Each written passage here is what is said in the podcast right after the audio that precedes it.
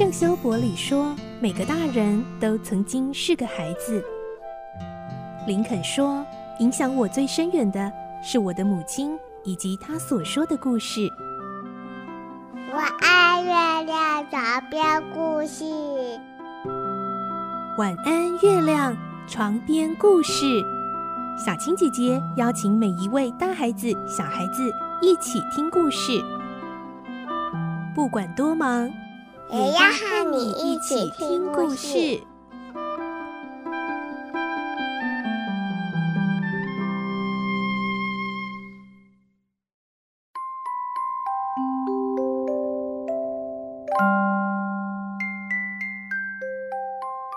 晚安，欢迎你和我们一起听故事。我是小青姐姐。这个星期我们继续来听《怪盗与名侦探》，今天是第二十九集。我们的故事内容是取材自东方出版社《怪盗与名侦探》同名书籍哦。上周我们听到福尔摩斯带着克鲁奇搭上了计程车，但后来发现这个司机没有按照他吩咐的路线行驶，反而快速地开到了巴黎郊区。今天我们会接着听到，原来这个司机竟然就是罗平。罗平和福尔摩斯再次正面交锋了，而这一次呢，罗平是不是会再度占了上风呢？罗平最后把福尔摩斯载到了塞纳河畔，有一艘快艇正在那里待命。到底罗平想对福尔摩斯做什么呢？来听今天的故事。《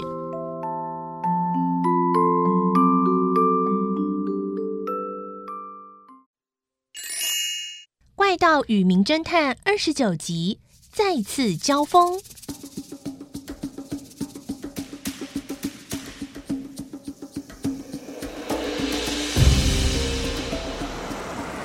福尔摩斯心里一惊，探头看司机的侧脸。罗平，是你！他一喊，罗平一边转动方向盘，一边转过头说。怎么样，福尔摩斯？今天正是郊游的好天气啊！哈，可恶！福尔摩斯拿出手枪对准科鲁奇：“快停车，罗平，不然我要开枪了。”罗平从照后镜望着他们，嘲弄地说：“要打中太阳穴，得先瞄着嘴巴，因为车子一震动就射不准了。”住嘴！停车！罗平笑着，一边将车子开得更快。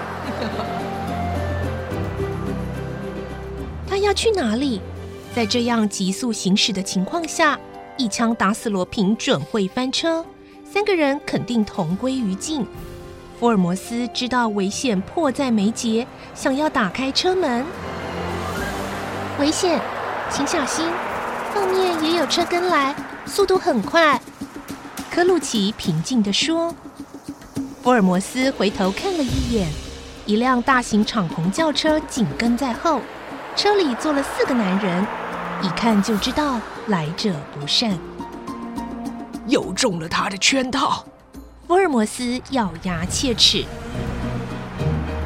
两辆车急速驰骋，扬起了灰尘。福尔摩斯心中暗想：自己到底什么时候坐上了罗平的车？他一边把手枪放回口袋，一边继续想着：早上叫的计程车司机是相貌老实温和的年轻人，难道他也是罗平的手下？我打算把这女人交给葛尼玛的计划，应该没有人知道才对。从跟科鲁奇谈话到走出大门，我一步也没离开过他。照理说，他根本没时间向罗平求救。连打电话的时间也……啊，我明白了。福尔摩斯这才恍然大悟。最初他找科鲁奇说话的时候，克鲁奇先把信封粘好，然后打电话吩咐女装店，要他们赶快做好旅行大衣。我真笨啊，那就是暗语啊，是罗平和克鲁奇事先约定。遇到紧急情况时的求救暗语，难怪我要克鲁奇一起走，他立刻答应。他相信以罗平的神通广大，一定有办法救他。车子行驶过塞纳河，爬上圣杰曼山岗，不久便减速慢行。接着后面的敞篷车也赶上来，两辆车同时停下，附近四下无人。福尔摩斯先生，麻烦你换车，因为这辆计程车的速度不够快。你打算怎样处置我？你换了车再说吧。这件皮大衣借给你，等一下车子会全速前进，风一定很强。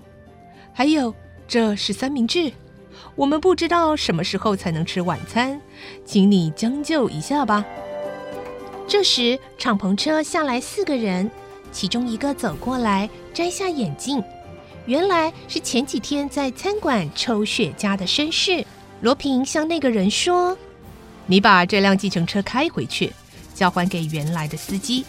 那位老弟在鹭江多街，从这里过去的右边第一家酒吧里等你。租金是一千法郎，记得把余额付给他。哦，对了，把你的眼镜借给福尔摩斯先生好了。”罗平又跟坐在计程车里的科路奇说了几句话，然后对手下说。你们三个人送小姐回去吧，另外一个人跟我来。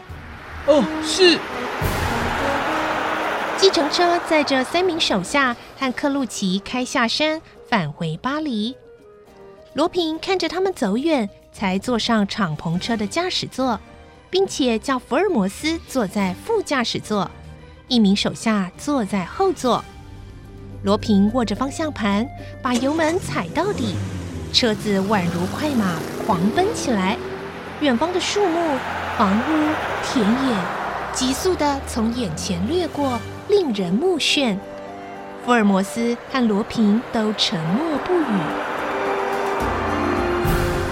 车子穿过曼特、贝农、盖雍等小镇，爬了一山又一山，越过河川、田野，卢昂市也早抛到后头。不久，前方出现了宛如银色缎带的塞纳河下游，车子顺着河岸飞驰，岸边停着一艘无时坚固的小型快艇，小艇上的烟囱正冒着黑烟。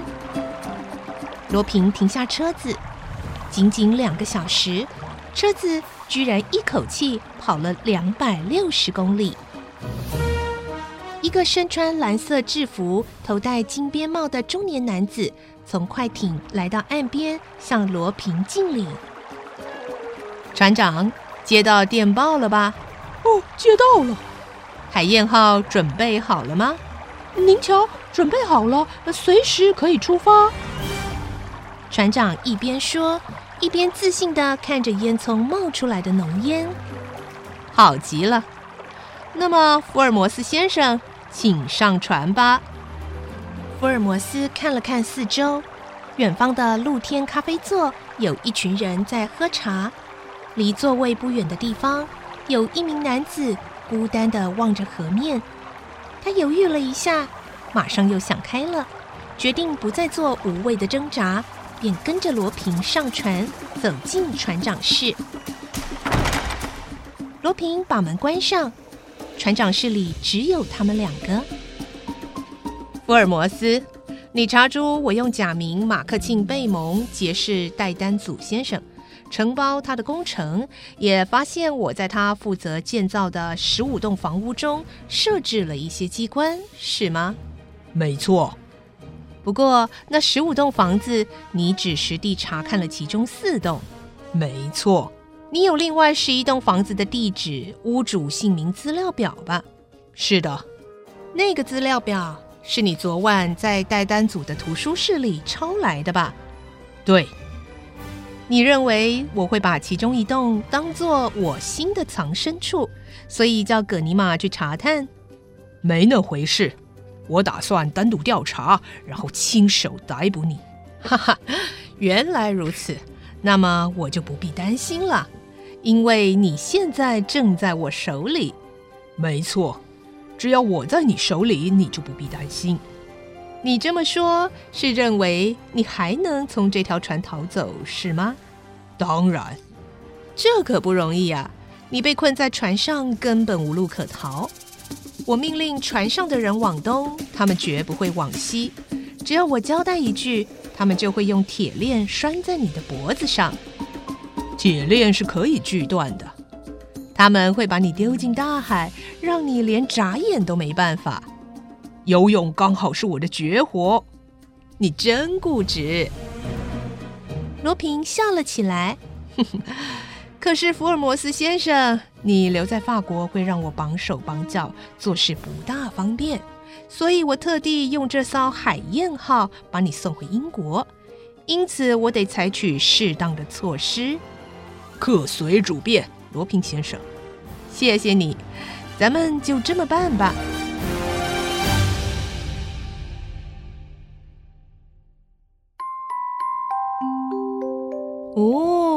怪盗与名侦探再次交锋，场面果然是非常精彩。明天我们再继续来听到福尔摩斯真的就这样被遣送回英国了吗？祝你有个好梦，我是小青姐姐，晚安，拜拜。小朋友要睡觉了，晚安。